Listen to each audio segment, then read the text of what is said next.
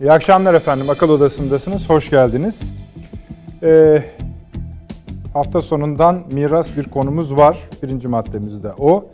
Biz tabii Akıl Odası'nın kendi özel gözüyle, bakışıyla, açısıyla o konuyu biraz ele alacağız. Yani 104 amiral meselesini. Birinci maddemiz o. Genel olarak şunu da söyleyebiliriz. Türk kamuoyu, medyası ve siyasi partilerin hakim çoğunluğu buna gereken cevabı verdi, duruşu gösterdi. Öyle diyebiliriz herhalde. Evet. Fakat bu iş buraya nasıl geldiği bir konuşmak isteriz. Buyurunuz. Şimdi e, elbette bunun nasıl buraya geldiği çok önemli. Evet. Ama bugün nispeten sakinleşmiş bir ortam var. Değil mi? Neden? Ha, bunda yani hemen onu söyleyeyim de ondan sonra gireyim. Bu tabii tabii. Buyurun. E, bunda Sayın Cumhurbaşkanı'nın dün yaptığı soğukkanlı bir değerlendirme. Öyle e, e, ilk e, konuşmasını beklerken bir televizyon programına katıldım ben daha şey olmadan. Dedik ki yani genel beklenti bu tür yani herkes der aa işte bir şey fırsat buldular AK Parti yine köpürtecek bunu diye. Dedim ki aksine birkaç basamak tırmandırmak yerine aksine aşağı çekecek bana göre Tayyip Erdoğan. Çünkü e, önünde hem e, bu Avrupa Birliği meselesi var hem başkaca meseleler var. Yani Montre meselesini bu paşalar kadar herhalde Tayyip Erdoğan da bilir yani bu işleri. E, Dolayısıyla yani e, meselenin önü, e, nitekim de hakikaten e, çok kısa bir konuşma yaptı hatırlarsanız. Yani yarım saati bile bulmadı tam. E, Tayyip Erdoğan'ın genelde bir okkalı bir girizgah kısmı vardır konuşmasının. Ondan sonra esas ne söylemek istiyorsa onu da e, on, oraya gelir.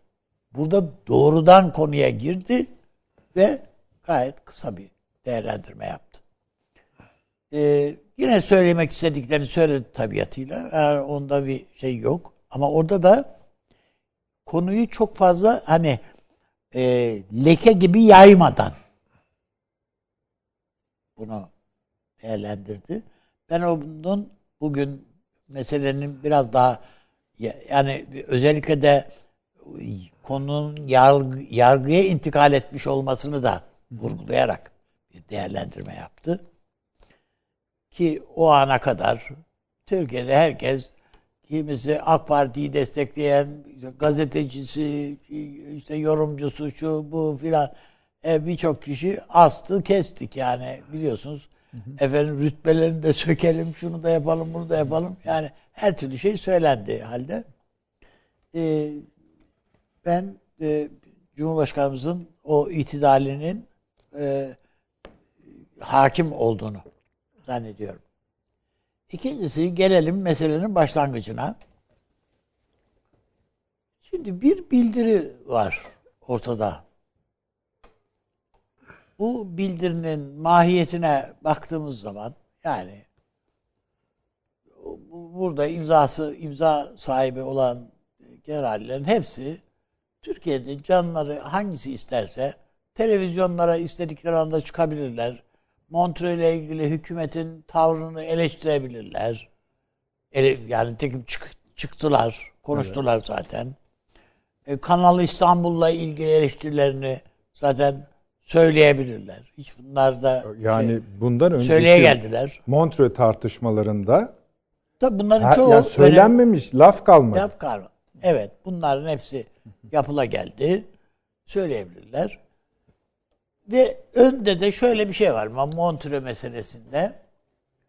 E, meclis başkanımızla ben konuştuydum. Meclis başkanımızın şeyi Türkiye'nin Lozan'dan sonra teminatı Montre'dur. Yani bu bunu tartışması olmaz. Bunu değiştirmek, kaldırmak filan düşünülemez.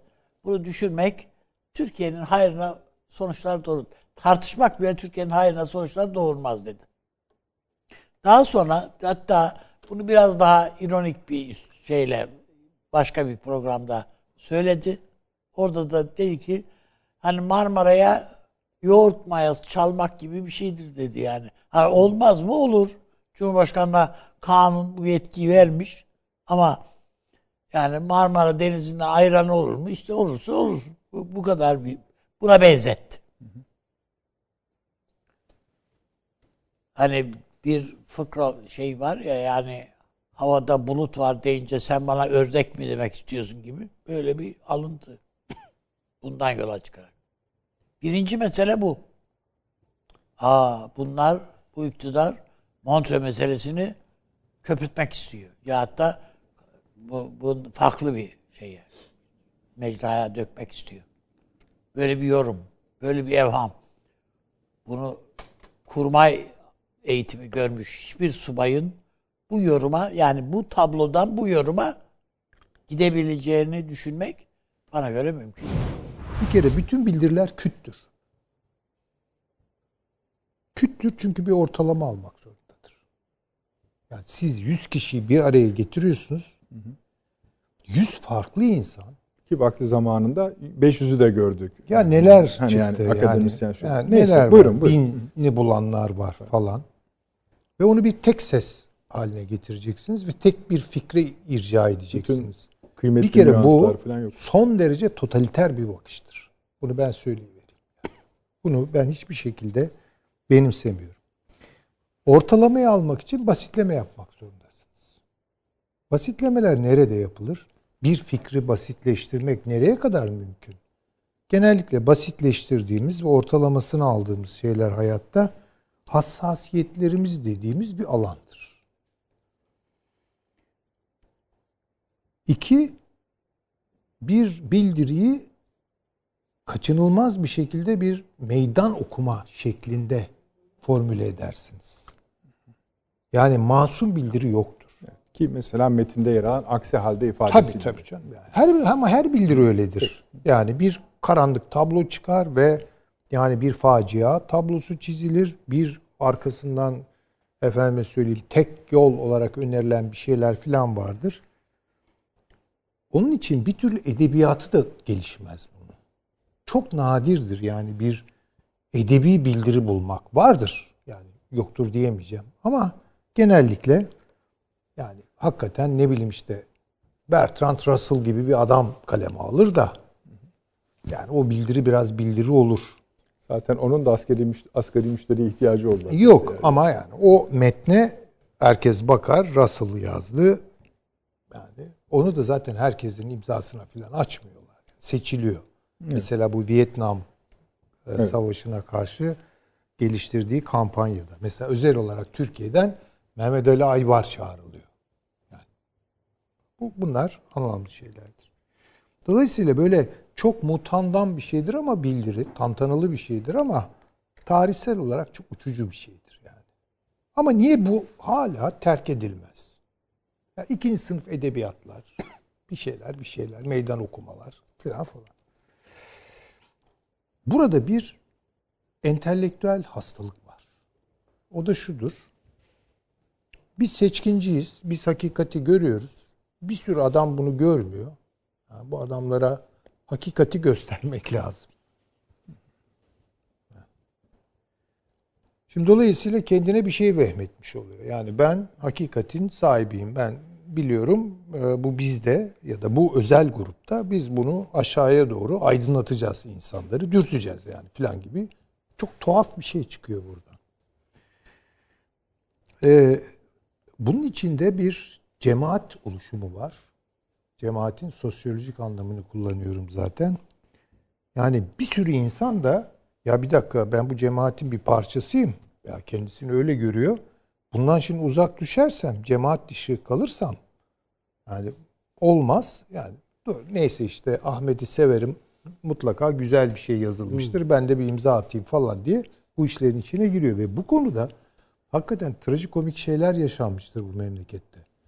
12 Eylül'de Hocam e, Ay- kooperatif diye imzalattılar di- işte oralara gideriz. Ay, e, rahme- e, merhum e, Aziz Nesin işte 12 Mart şey 12 Eylül e, e, diyelim ki darbesine karşı bir bildiri kalemi alıyorlar filan. Bu kahvelerde mavelerde dolaşıyor. Merhum Sami Hazin Ses de imzalıyor. İşte bir türkücü bir arkadaş da imzalıyor falan. Bir ortaya tuhaf bir şey çıkıyor. Hatta o cemaati bile rahatsız ediyor. Eyvah bildirimize sahip çıkamıyoruz falan. Yani olacak iş değildir. Burada bir hassasiyet kaşınmıştır. Çünkü hassasiyetse bildirilere e, yol veren fikir falan değildir. Fikir ciddi bir iştir yani öyle hani bildiri konusu falan olmaz. Hassasiyeti ise yönetmek çok kolaydır. Onun için ben bir yerde bir bildiri çıktığı zaman şimdi bir hassasiyet olduğunu öngörebiliyorum. Ama bu hassasiyeti kim kaşıyor? Nereye götürmek istiyor? Daima kafamda soru işaretleri olduğum için olduğu için kalemi oynatmam. Yani dediğim gibi en katıldığım şeyler bile olsa onu ben imzalamam. Burada da bu işledi. Bu akşam konuşması en çok beklenen izleyicilerimiz tarafından Tabii. Sayın Paşam e, esasında bu tabii biraz zor zor zorluk da Evet. yükleyebilir size tam bilmiyorum. Biraz onun için de size düşünme payı yaratmak açısından da biraz e, zaman kazanın kazanın istedim. E, tekrar tekrarlamayın paşam buyurun. Siz nasıl gördünüz tabloyu? Ee, Yani öncelikle tabii bu tür bir e, bildirinin e, bir hazırlanış şekli, iki içerik ki içeriği, üçüncüsü de zamanlama itibariyle e, ve dördüncüsü de tabii e, silahlı kuvvetlerden her ne kadar emekli olsa da yani bunu tam anlamıyla bir ifade özgürlüğü olarak da ben açıkçası öncelikle görmediğimi ifade ederim. İfade etmek isterim. E, işlerinde e, üç tane deniz kuvvetleri komutanı e, komutanımız e, var. E, Yani dört ve- yıldızlı üç tane. Evet e, ve e, Deniz Kuvvetleri Komutanı'nın e, Deniz Kuvvetleri'nin bugünkü e, Mavi Vatan üzerinde e, elde ettiği başarılarda e, buradaki 104 amiralin hemen hemen hepsinin ben e, önemli başarıları olduğunu görüyorum. Çünkü ben hem harp akademilerinde hem genelkurmaydaki görevlerde ve diğer yerlerde birlikte çalıştığımız insanlar. Milli Savunma Bakanlığı'nda dahil olmak üzere modernizasyon projelerinde ve deniz kuvvetlerinin bugün MİLGEM dediğimiz gemi projeleri, Anadolu Amfibi Hücum Gemisi'nin e, geliştirilmesini o zamanki e, savunma planlama koordinasyon ve diğer konularda da tedarik daire başkanı iken de çok yakından gördüm. Ancak dediğim gibi yani bu e, içerik olarak e, ben burada e, evet Aziz Türk Milleti'nin yazılması sondaki biraz evvel söylenen ifadelere bir kere kesinlikle katılmıyorum. Bu bildiri olarak da e, yazılması da ve zamanlama itibari de hoş değil.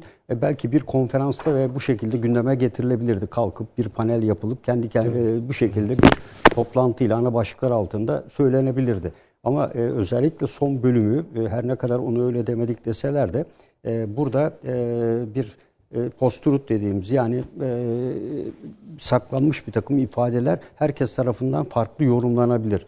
Benim tabii endişelendiğim diğer bir konu da yani bu tür bildirinin e, 104 e, amiralin hazırlandıktan sonra acaba onların onayıyla mı bu saate yayınlandığı, e, içeriğinde bir takım değişiklikler ve ilaveler olup olmadığı da son derece önemli. Yani e, burada ilk başta belki mutabakat sağlananın çok çok e, dışına, yani öyle de olması da hatalı, e, dışına da çıkmış olabilir elbette. Bu soruşturma e, sonucu ortaya çıkarılacak. Ama şunu söyleyeyim. Yani diyelim ki orada biz e, şanlı Türk subaylarıyız. Yaz, bildirimiz budur dedi. Attı. Fakat altına bunu yazmışlar. Gitti. Yani işte Tabii, o tabii Süleyman işte yani- hocamın dediğine geliyor. Onu imzaladığın an gittin yani. İşte o bitiyor zaten. Yani, Tehlikeli bir şey yani. İşte yani Paşam e, bu akademisyenler bildirisi vardı hatırlıyorsunuz Evet. değil mi? Orada da sonradan ben buna katılmıyorum diyenler imzasını çekmek için çırpınanlar oldu. Çünkü bunlar bu bildiri şeyler. Ben yani Süleyman Hocam'ın söylediği gibi tehlikeli şey. Yani siz iyi niyetle bir şeye imza atarsınız. Arkasından bir sürü yazanlar başka maksatla ortaya atarlar. Ben esasında e, bu konuya bakarken Rand Comparison geçen yıl Ocak ayında yayınladığı bir rapor Evet, o vardı. çok atıfta bulundu. Meşhur bir rata- e, rapor. E, bu ratof- raporda Türkiye e, içine nifak sokmak, e, özellikle Türkiye'de e, giderek Amerika'dan ayrışan bir e, Türkiye'nin olduğunu e, ve bu raporu biraz daha kapsamlı incelediğimizde zamanlama açısından Amerika Birleşik Devletleri ile Rusya arasındaki gerginliğin arttığı bir süreç e, ve bu süreçte özellikle Karadeniz bölgesinde e, her an için Kırım ve Ukrayna e, bölgesindeki gerginliğin arttığı bir süreç.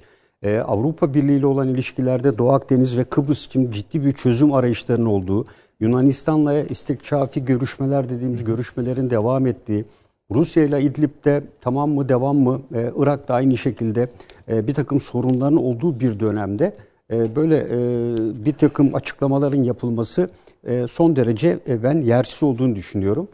Ancak burada da ben... Ama öyle zikrettiğiniz zaman şöyle demiş gibi de oluyorsunuz. Öyle diyorsunuz da öyle Hayır, diyorsunuzdur. Onu zam- bilemem. Bu, bu aşamada değil sadece.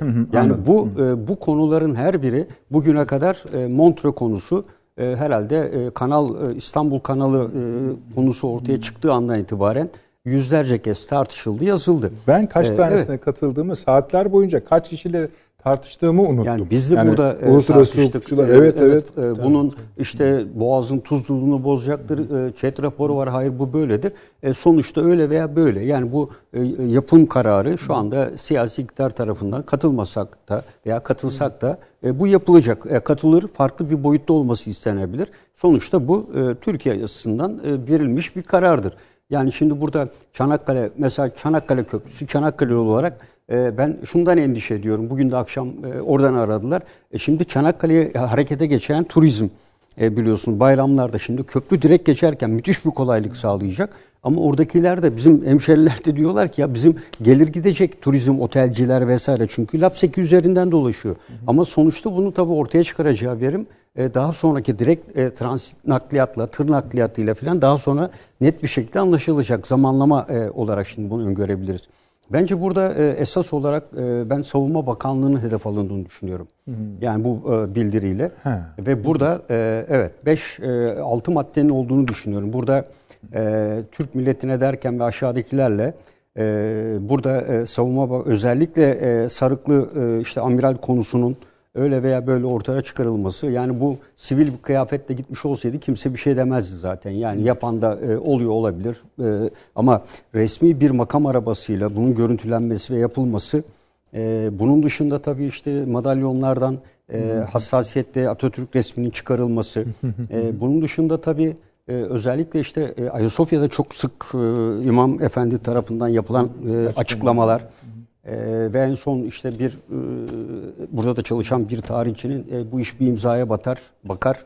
E, buradan ayrıldı biliyorsunuz. E, bu iş bir imzaya atar. İstediğimiz zaman Montreux'dan çıkarız filan gibi bir takım söylemlerde bulunmaları. E, bütün bunları bir araya getirdiğimizde e, bence e, olayın doğrudan doğruya e, işte Atatürk e, dersleri her ne kadar yalanlanmış olsa da sonradan e, Atatürk inkılapları dersleri kaldırıldı.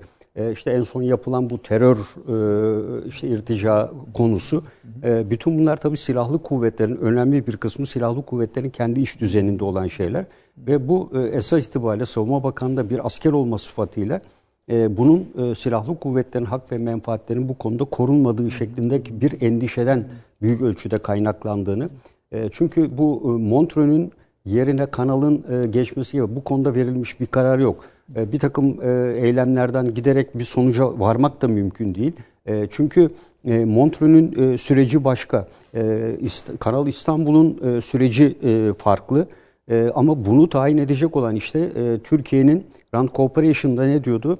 Türkiye Avrasya'ya doğru savruluyor. Amerika ile giderek mesafe açılıyor. Oysa bu mesafenin kapanması lazım.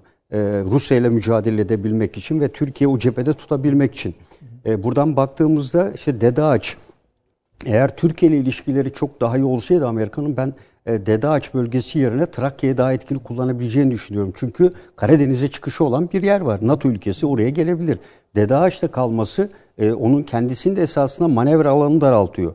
E, ama e, bir de e, bugün biliyorsunuz katsa yaptırımları devreye girdi. Yani e, veya yarın giriyor. Bu ilk Sürekli yaptırımlar. genişletilerek. Evet genişletilerek devreye giriyor.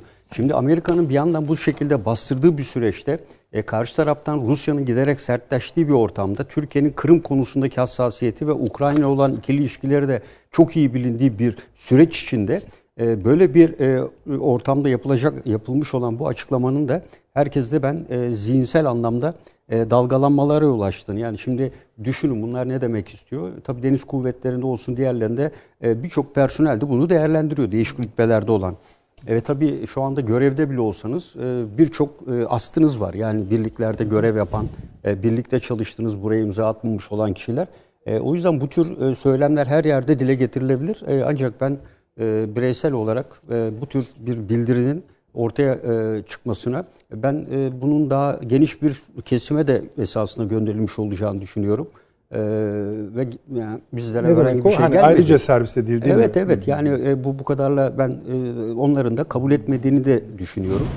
Amerika'nın Türkiye'ye bakışı artık aşağı yukarı ortaya çıktı. Evet. Yani doğrudan bir şey yapmayacak. Zaten ne yapabilir? Yani gelip Allah aşkına işgal mi edecek Türkiye'yi?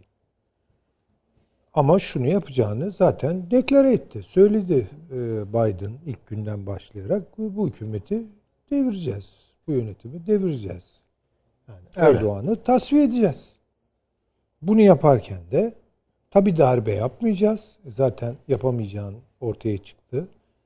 Bu son e, gelişme de zaten bu konuda bir de aşağıdan gelen tepkiyi ortaya koydu. Yani o da az boz bir tepki değil. Hemen çünkü insanlar 15 Temmuz'u hatırladılar ve refleks gösterdiler. Bu iş olmayacağı belli. Ne yapacağız peki? Şu an Erdoğan ve Erdoğan etrafında oluşan bir ittifakın e, güçsüzleştirilmesi için, zayıflatılması için gereken neyse yapacağız. Bununla ilgili işte muhalefet partileriyle, sivil toplum kuruluşlarıyla şunda buna çalışacağız dedi.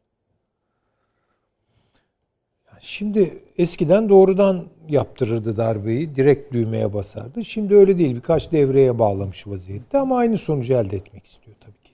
Farklı değil. Şimdi bu gelişme Türkiye'de bu hassasiyetler üzerinden ayrışmalar, bakın bu çok kötü bir şeydir. Yani hassasiyetlere dokunmak bir suçtur bence. Bir insanlık suçudur hatta. Ama hassasiyetlerini kontrol edememek de ayrı bir suçtur. Yani.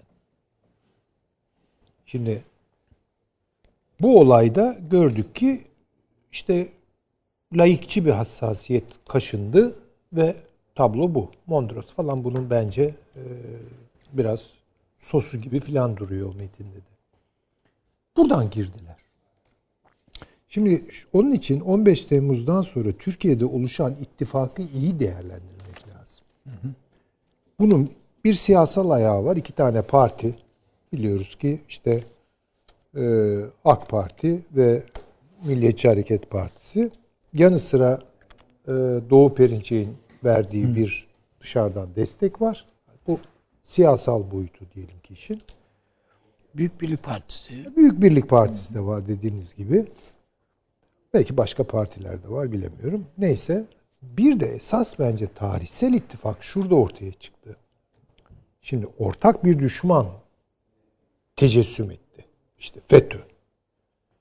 Bu bildiriye imza atmış subayların paşamın dediği gibi çektiği bir çile var yani.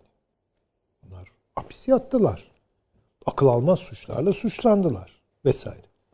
15 Temmuz fiyaskosu onlar için e, ortaya çıkınca bir tarihsel ittifak Türkiye'de gerçekleşti. Yani ulusalcı diyelim en genel manada işte ağırlıklı bir kısım askeriye ama bürokrat çevreler de var. Yani bu beladan kurtulmamız için gayet normal ve Türkiye'nin önünü açmak için AK Parti ile bir ittifak. Çünkü hassasiyetlere dökersiniz. İki tarafın hassasiyetleri birbirine ilişki kurmayı imkansız kılıyor. Orada bir akıl devreye girdi. Bu da bir Türkiye açısına kazanımdı. Yani ilk defa işte kurumsal yapılarla toplumsal, siyasal yapılar belli çoğunluk ve seçilmişlik değerleri üzerinden bir araya geldi. Şimdi bunun tabii ki bir örtüşme, bir ne bileyim işte e, dikiş makinesiyle dikişleri atılmış, sağlam dikişli bir şey olmadığı belli. Yani bunu bunu görmek lazım. Çünkü işin içinde bir de arka Olağanüstü planda, şartlarda olağanüstü dokunmuş bir şey bu. şartlarda bu çıktı ortaya. Bir de şöyle bir ayrışma. Bakın bu bence pek konuşulmuyor Türkiye'de. Bence konuşulmasın da zaten de. Hani bir Hı, anladım. başlığını atıp geçelim. NATO'cu asker ile ulusalcı asker ayrımı ortaya çıktı. Doğru. Ama bu yani Bunlar- geçin, bu çok konuşulur. Bu konuşuluyor. Ama bakın bunun koridorlarında, galerinde, galerilerinde neler oluyor, neler bitiyor bunu bilmiyoruz biz. Yansımıyor. Çünkü kendi işlerinde bu hesaplaşmayı yapıyorlar. Ben e, Silivri'de e, haksız bir şekilde uzun süre yatmış ismini tabii vermeyeceğim bir kıymetli dostumla sohbet ederken öyle şeyler anlattı ki bana. Yani cezaevi koşullarında bile ayrışıyor bunlar. Doğru hocam öyle. Ayrışıyor. Fakat işte bu bildiri tekrar o ayrışmayı, tartışmayı o tartışmayı tazelemiş oldu. Evet. Yani orada birden işte laikçilik hassasiyeti üzerinden bu ayrım ortadan kalktı ve kolaylıkla maalesef bu amirallerimiz o Amerikancı e, şeyin e, ne diyelim askeri kliğinin damar. damarının içine kaydılar.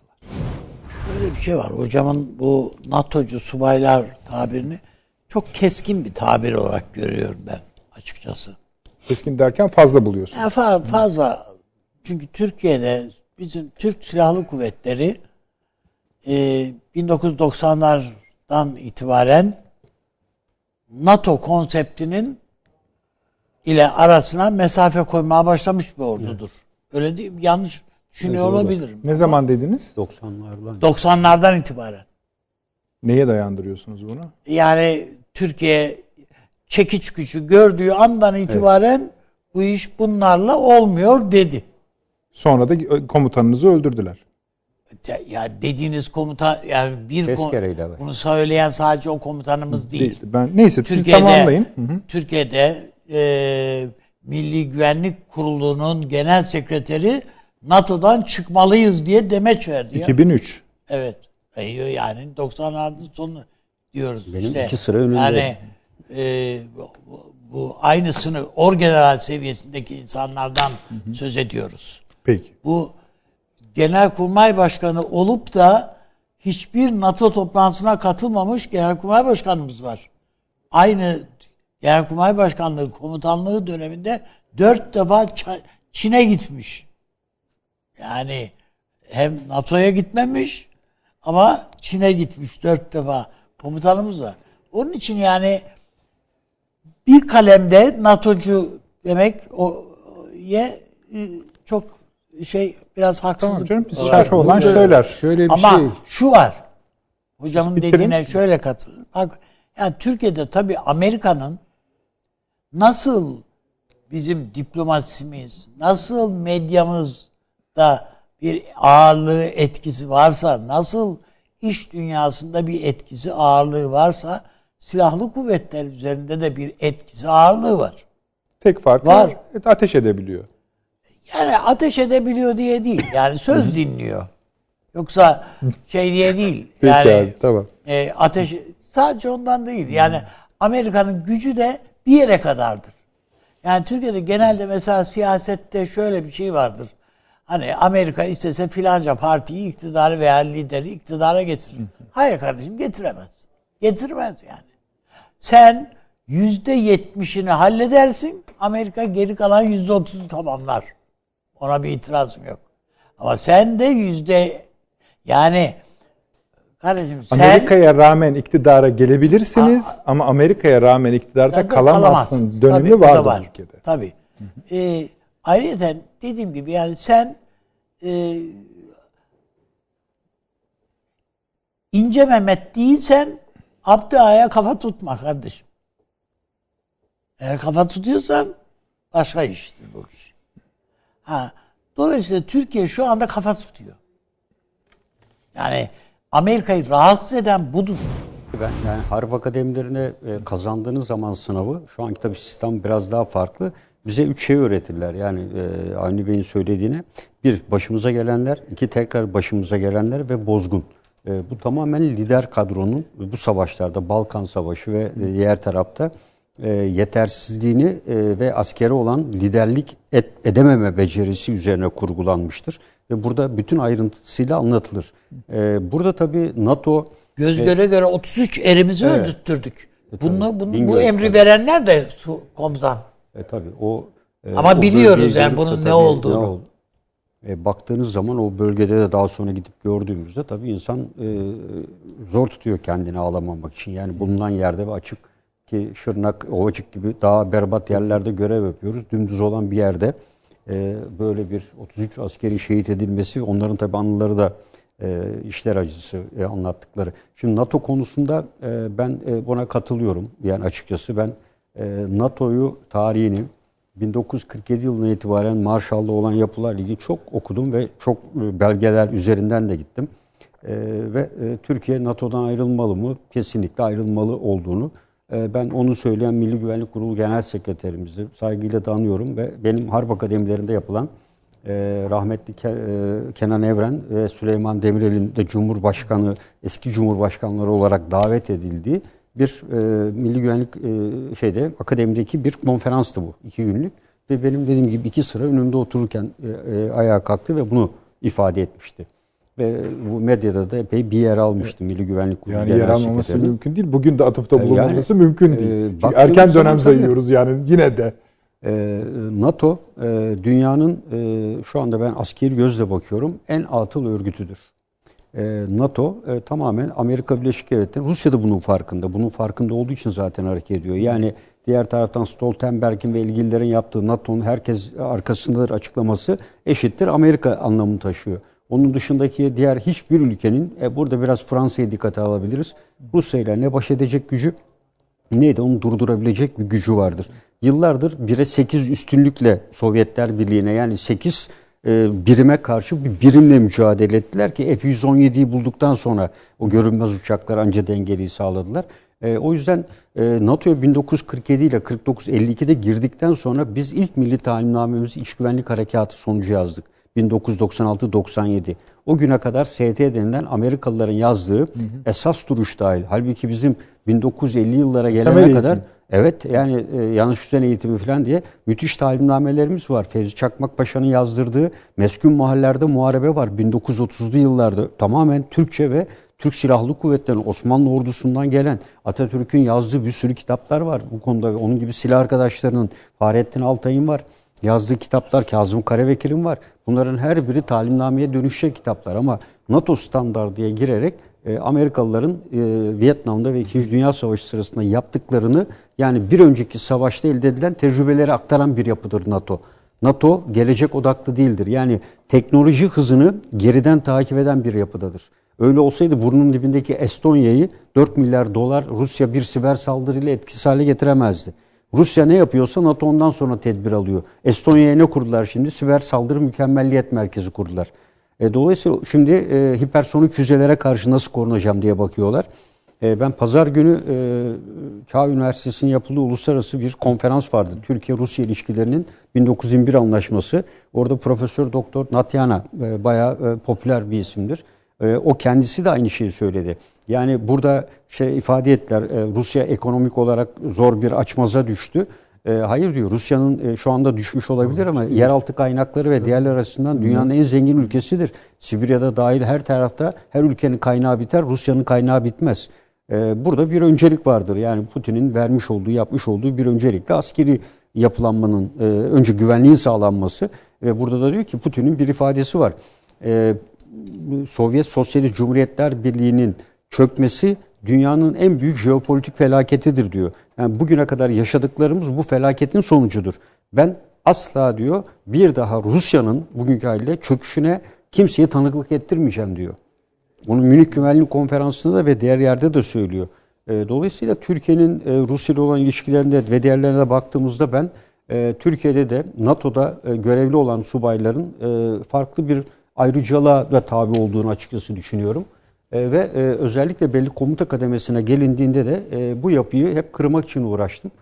Siz Güneydoğu'da terörle mücadelede bulun, diziniz parçalansın, diğer konular olsun. Ama bu konuların NATO'da görev yapmak ayrı bir ayrıcalık ve ayrı bir şey olarak hep lanse edilmiştir. Ve çok kritik görevlere maalesef hep NATO'da görev yapanlar gitmiştir.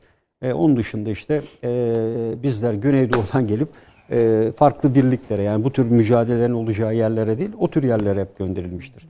Yani bu konu e, vardır. Ben, ben Genelkurmay'a geldiğimde o zaman hayret etmiştim. Yani Genelkurmay karargahının ikinci katında e, bir baktım Amerikalıların ofisi vardı. Yani bu e, 1991 yılı. Yani e, sonradan anladım ne iş yapıldı. Bu Odisi'nin bir uzantısı olarak ama Pentagon'a da gittim. Orada Türkiye Türkiye'ye ait bir büro var mı derseniz yoktu yani elbette. Yani bu e, bu konular e, ciddi bir şekilde beni rahatsız etmişti. Bir kere e, şunu görelim. Çin artık Türkiye sınırlarında mı değil mi? Öyle sınırlarında ki artık siyasi parti liderlerimizle belediye başkanlarımızı fırçalamaya kalkıyor. Sınırda değil içeride. Değil. Yani Hadi diyelim ki içeride. Ama Latif bir oldu yani. Evet. yukarıya bakalım. Şimdi bu İran üzerinden geliyor. Ve Türkiye-İran arasındaki muhtemel, potansiyel, cari bütün gerilim hatlarını da içine alıyor mu? Alıyor. Şimdi diğer taraftan Amerika Birleşik Devletleri işte Dede Ağaç yukarıda e, Bulgaristan, Romanya aşağı doğru 30-40 üst ta Girit'e kadar aynı anda İran şey pardon aynı anda e, Rusya ve Türkiye'yi bir e, parantezin içine alıyor mu? Türkiye'nin yediği baskıları anlatmak istiyorum. Bunu tabi altında ezileceğiz anlamında anlatmak istemiyorum. Çünkü aynı zamanda doğuracağı fırsatlar da var bunun yani. O açıdan söylüyorum. Rusya ile Türkiye arasındaki bütün gerilim hatları da mesela Ukrayna üzerinden bugün de haberini aldık maşallah Gürcistan da buna dahil oluyor. Gürcistan üzerinden bunun içine girecek mi? Girecek. Şimdi bütün bunlar yaşanırken biz neyi konuşuyoruz? Bu memlekette işte takkiyi giydi mi giymedi mi gitti mi gitmedi mi öyle mi? Bu işte kötü bir şey. Bu Bizans e, Allah korusun tabii kötü bir örnek ama kötü bir benzetme olduğunu bilerek yani Meleklerin cinsiyeti. e, meleklerin cinsiyetini konuşmak gibi bir şey. Bu buraya düşürmemeli Türkiye kendini. Onun için bence içeride dirlik bakın birlik olmaya da bilir ama dirlik olması lazım. Bir dir, dir, dirlik halinde olmamız lazım. Ya bütün bunları Türkiye nasıl karşılayacak? Türkiye bir taraftan kendi açılımını yaptı. Türkistan hattını açtı. Şimdi burada yatan gerilimler var. Bütün bu gerilimleri de ithal ediyor. Yarın Türkiye'nin mesela gündemine Fergana Vadisi'nde doğabilecek her türlü çatışma girebilir. Gelecek de mecburuz zaten yani. Bunların Gelecek. hepsi ayarlanmaya Tabii. çalışılıyor şu anda. Buna dönük bir hazırlık yapmak İşte zaten sıkıntı burada. Bunun yüzünden bak elimizi kaç konuda tutuyor. Tutuyor işte Bizim onu yani diyorum. Kazakistan'la efendim söyleyeyim Rusya arasındaki gerilimleri işte Özbekistan'la Kırgızistan arasındaki gerilimleri öyle? Bütün bunların hepsini birlikte değerlendirmemiz gerekiyor. Bu çok hayati artık Türkiye için. Çünkü belli yollar döşeniyor. İşte bu tek yol, İpek yolu buralara geliyor ama nelerle birlikte geliyor? Bunun hiçbir tartışması yok Türkiye'de. Çok az insan tartışıyor bunu. Bunun doğurabileceği fırsatlar nelerdir? Bunun doğuracağı riskler nelerdir? Türkiye-Rusya gerilimlerini bir tarafta Rusya, bir tarafta Türkiye diye artık bundan sonra okuyamayacağız. Çünkü arada Ukrayna var, arada Gürcistan var, arada Amerika'nın presi var. Avrupa-Türkiye ilişkilerinde böyle okuyamayacağız. Demek istediğim bu konuda bir dirliği eğer sağlayabilir, diri durabilirsek yani. Diri durabilirsek bunları karşılayabilecek açılımları da Türkiye yapacaktır, yapabilecektir. Ama bu son hikaye buna vurulmuş bir darbedir. Bunu görmeli. Yani şimdi herkes darbe mi değil mi? E darbeyi aldık zaten. Yani bu bir darbedir işte. Ya ne bekliyoruz? İle askerler mi gelecek yani başımıza? Ama Türkiye'nin istikrarı sarsıldı. Dört gündür konuştuğumuz şeyler. Yani demek istediğim biraz daha bize ferah gündemler üzerinde düşünmeyi sağlayacak daha oksijenli bir iklim e, nasip etsin diye herhalde niyaz etmek. Evet. Herhangi bir kişi veya gücün Çin'in egemenliğine ve toprak bütünlüğüne herhangi bir şekilde meydan okumasına kararlılıkla karşı çıkmakta ve bunu şiddetle kınamaktadır. Çin tarafı haklı karşılık verme hakkını saklı tutmaktadır. Kime söylüyorsun bunu diyoruz? Diyor ki e, Meral Akşener, Mansur Yavaş diyor. Yani oraya etiketlemiş. Şimdi bir de tabii şu boyutunu düşünelim. Çin Dışişleri Bakanı'nın ziyaretinden ona- sonra da gelişen bir olay bu. Ve Evet. sonra da Türk Dışişleri çağırıyor. Hayırdır İşte tamam yani şimdi dikkat edelim. Bu işte doğudan gelen Çin, İran üzerinden gelen, işte batıdan gelen NATO, Amerika, yukarıdan gelen çok kolay savrulmalara yol açabilir. Yani buna dikkat etmemiz lazım. Hata da yaptırabilir, telafi edilmez olmamasını dilerim o hataların. Yani Türkiye'ye Çin'in söylediği bu, bu Uygur meselesi üzerinedir bu çok açık. Türkistan'la ilgili bir e, şeydir, Doğru. e, gözdağı vermektir. Yani demek ki böyle ellerinde e, efendime söyleyeyim çantalarla gelen tüccarlar falan öyle öyle olmuyor yani. Çünkü artık Çin orada Çinlinin çok iyi bildiği, Uygur Türklerinin de gene çok iyi bildiği gerçek yüzünü sergilemeye başlıyor. Hocam aslında e, az önce e, Nedet Bey'in okuduğu metin öyle bunun muhatabı işte kimdir işte Meral Hanım'la Değil, Mansur tabii, Bey'dir tabii, demiyor. tabii, demiyor tabii, hayır. demiyor, orada tabii, o değil. tabii. Sen benim Uygur meselemi kaşırsan ben, Ben senin, senin- başka meselelerini kaşırım Aa, diyor adam. İşte buyurun. Ne Esası budur şimdi? yani bu işin.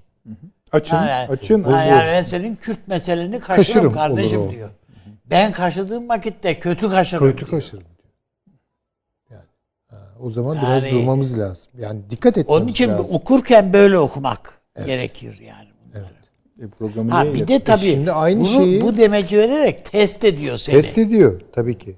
Aynı şekilde Rusya'nın İdlib'i kaşımasında. Yani diyor ki bize Evet. evet. Ukrayna'ya da Ukrayna meselesinde çok üzerime gelirsen NATO rüzgarlarına kapılıp ben de bak burada başına iş açarım senin. Tabii daha diyor Afrin'de falan bana muhtaçsın Tabii. diyor canım adam. Yani. Ve bunu muhtemelen Avrupa görüyor, Almanya görüyor. Bu işin e, bir gideceği yerlerden biri karşı konulmaz bir mülteci akımıdır. Tabii hocam bu devreye bugün, giriyor. Bugün zaten bu toplantının bu kadar uzaması bilmem Tabii ne ki. filan hepsinin altında bu var ya. Tabii ki. Peki. Ben şöyle bir şey eklemek istiyorum bu konuya da. Şimdi e, bütün bu gelişmelerin ben her ne kadar Çin-Rusya arasında Amerika bir nifak tohumu sokmaya çalışsa da e, bunda pek başarılı olamadığının en önemli işareti Çin ile İran arasında yapılan bu anlaşma. Ve aynı anda Rusya'nın Bu e, önemli bir anlaşma. Evet Rusya'nın e, bu şekilde e, Putin'le birlikte Ukrayna odaklı olarak 25 tabur göndermiş. Yani bayağı güçlü bir kuvvet. Donbas'ta pasaport dağıtmışlar. Bir sürü işlemler var. Kırım'da dahil olmak üzere. Şimdi Çin e, bence bu Amerika Birleşik Devletleri'nin Körfez'deki bu belirsizliğinden İran'la nükleer anlaşma olsun mu olmasından yararlanarak bölgesel gücün ötesinde küresel güç olma konusunda önemli bir adım atmaya başladı. Adımlar hatta. Adımlar atıyor. Evet. Orta Doğu'dan izleyicilerimiz için söylüyorum. Orta Doğu'dan ve Körfez bölgesinden si- yüksek miktarda silah çekmeye başladı. Şimdi silah Petrol- çekiyor bakın. Dışişleri Bakanı Wang Yi e, burada e, Körfez ülkeleri ziyaret ettiğinde ilk kez Rusya'da Putin yapmıştı aynı şeyi. Bir beş maddelik bir girişim e, ortaya attı. Nükleer silahlar dahil olmak üzere. İlk kez Çin'in Orta Doğu ile ilişkin ve Körfez ile ilgili söylediği ilk e, önemli konuydu. İkinci konu ilk kez Çin İsrail, Filistin, Amerika, İran arasında gerektiğinde ara buluculuğa soyunacağını belirtti. Bu bir küresel güç olmasının önemli bir işareti olarak yansıyor. Üçüncüsü de İsrail ile Filistin'i Çin'e davet etti. Bu görüşmeleri başlatmak üzere, inisiyatif almak üzere. Yani Amerika'nın Orta Doğu'da İran ve Körfez bölgesi ile ilgili belirsizlik, İsrail'le normalleşme çabaları yani bu Ürdün konusunu da göreceğiz. Esasında bu konu da bununla bağlantılı. Tabii, yani tabii, Suudi tabii. Arabistan ve diğeriyle de bağlantılı. Baktığınız zaman e, Çin, e, İran'ın Çin'le yaptığı bu anlaşmayla bugün e, nükleer görüşmeler başladı. Doğru çok önemli. Evet. İran ben kazandım bitti diyor. Bu görüşme öncesi e, Çin'in İran'la anlaşma yapmış olması bence e, elini Hocam e, bir- bir 5000 asker gönderecek. Bir de tabii 5000 anlaşmada bu var asker, yani. 400 milyar dolar yatırım yapacak. Bunun 180 5000 milyar asker dolar az bir asker değil yani. Tabii yani e, İran arkasına önemli bir destek aldı ve şu anda bu güçle bu görüşmelere gidiyor. Yani elini kuvvetlendirmiş olarak gidiyor. E, zaten 2015'ten beri İran bugüne kadar eğer bir şekilde ekonomik anlamda batmadıysa bunu e, Çin'in petrol karşılığı yaptığı desteğe borçlu. Yani bu şekilde bunu Amerika da biliyor zaten. Yani yoksa İran'ın bu şekliyle bu yaptırımların karşılığı ayakta durması asla mümkün değildi. Sen petrolünü kısıtlayacaksın, parasına el koyacaksın. Ee, ama İran'ın bulunduğu e, Orta Asya'yı iyi tanıyan bir ülke olduğu için iyi işbirliklerinin Yani İran geliştirilmesi yönetiminden gelen sinyaller doğru olup çıkıp Evet. çıkmayacağını sonra bakacağız. Amerika diyor şeyi kaldıracaklar. Siz merak etmeyin diyor. Yaptırımları Önce da yaptı, kalk- önce zaten yani aynı masaya oturmam da dedi zaten. zaten iki, iki cepheden sıkışmaya İki ce- başladılar. tabii. Yani şu anda Amerika- Ukrayna İsrail'i de sıkıştırıyor. Evet. Siz önce şeyleri çıkar kaldırın, yaptırımları kaldırın, ondan sonra oturalım. Yani, e, Yoksa iki ayrı otelde oturalım yani. Putin de Çin'in buradaki faaliyetlerinden hareketle o da e, Ukrayna üzerindeki baskısını arttırıyor ve Amerika'yı test ediyor. Test Orta ediyor. Doğu'da Çin test ediyor.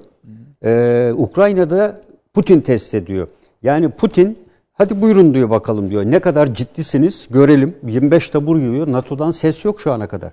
Avrupa Birliği diyor ki aman sakin olun istikrar olsun diye açıklama yapıyor. NATO bizi arkasındayız diyor. Putin de bunu buluyor. NATO bugün alarma geçse füze ve uçaklar dışında kara birliklerin toplaması 30 gün bulur. 30 gün Rusya'nın oradaki taburlarına adam, kadar. O, adam o arada kaşla göz arasında Türkiye'ye kapsa uyguluyor. Evet evet katsa ne. başlıyor ve e, Türkiye'yi bir yanına çekeceğine e, şunu yapabilirdi. Katsayı uzatabilirdi. Efendim diyorlar ki bu anlaşmayla bağlantılı işte bunun geri dönüşü yok. Ocak'ta kabul edilen Trump'ın gider ayak mecburen kabul ettiği bir şey var. Sen bir yandan işte Türkiye'yi yanında çekmeye çalışıyorsun ama bir yandan da Kats anlaşmasını ortaya koyuyorsun. Ben de şu anki e, Amerika Birleşik Devletleri Biden'ın bu çevre politikası e, geçen programda da söyledik.